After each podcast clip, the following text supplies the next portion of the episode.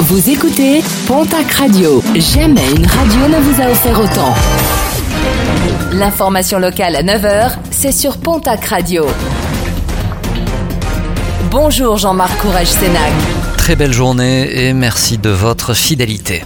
Les agriculteurs maintiennent la pression avec de nouvelles actions menées hier à Tarbes et son aglo avec en apothéose le blocage des entrées de marchandises du Méridien à Ibos.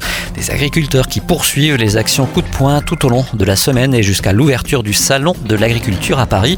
Rassemblement ce mardi devant l'usine Danone de Villecontal sur Arros, puis euh, manifestation interrégionale à Lac dans les Pyrénées-Atlantiques avec des tours sur Tarbes et Pau.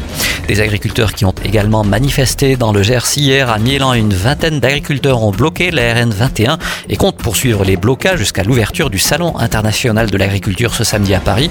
À l'île Jourdain, le centre des finances publiques a été muré par les agriculteurs. La RN 100N4 a également été bloquée non loin de la commune de Vic-Fezensac. Patrouille renforcée à Oloron-Sainte-Marie, des opérations de contrôle renforcées qui font suite au coup de feu tiré le 2 février dernier en plein centre-ville. L'enquête dans cette affaire se poursuit d'ailleurs toujours. À noter que pour pouvoir assurer cette multiplication des patrouilles sur le terrain. Les effectifs de gendarmerie ont été renforcés sur tout le territoire. Objectif, euh, limiter la propagation de l'envahisseur. Depuis plus de 20 ans, le frelon asiatique est un véritable cauchemar pour les apiculteurs. Et pour en limiter sa propagation, il est encore temps de procéder au piégeage de l'insecte, au moins jusqu'à la mi-avril.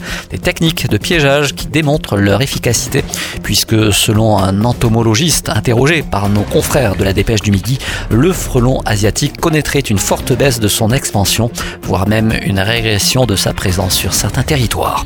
Et puis après la République des Pyrénées, place au journal Sud-Ouest pour le grand changement. Le quotidien se refait une beauté ce mardi. Nouveau format, plus maniable, nouvelle charte graphique totalement repensée pour faciliter la lecture. Nouveaux rendez-vous éditoriaux et surtout un nouveau logo. Une nouvelle formule qui aura nécessité plusieurs semaines de préparation.